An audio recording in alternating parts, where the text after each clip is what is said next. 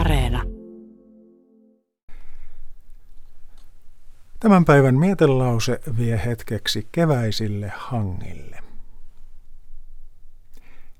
Jos suomalaiselta kysyttäisiin, kumpi hänestä on kauniimpi, kesänsä vai talvensa, niin enpä tiedä, miten arpa lankeaisi. Mutta yhden tiedän. Jos häneltä kysyttäisiin, mikä hänen talviaikansa ilmiöistä on ihanin, niin kuuluisi varma vastaus. Sen keväiset hanget. Suomen valkeat keväiset hanget. Kukaan ei voi sanoa, milloinka ne tulevat. Jo joululta, kun päivä on kukon askelta tai kahta pitempi, me alamme niitä odotella. Mutta ne ovat luontoa, Jumalan armoa, ja tulevat milloin itse hyväksi näkevät. Tavallisesti sellaisena hetkenä, jolloin emme satu niitä muistamaan.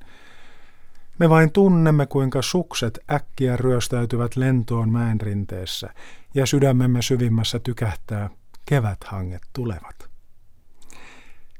Se on vapautuksen riemuisa huudahdus, sillä keväthanget merkitsevät vapautta. Tosin sydäntalvinenkin päivä on kaunis ja sielulle hyvä, mutta mitkä kahleet ja esteet.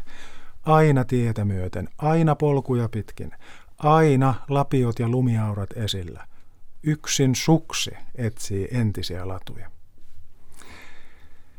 Mutta kun keväthanget tulevat, mikä avartava, sielua hurmaava näky.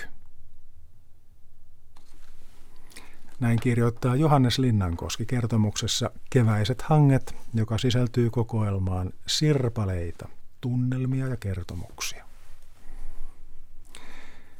Kohta on puolipäivä. Turun tuomiokirkon kello lyö.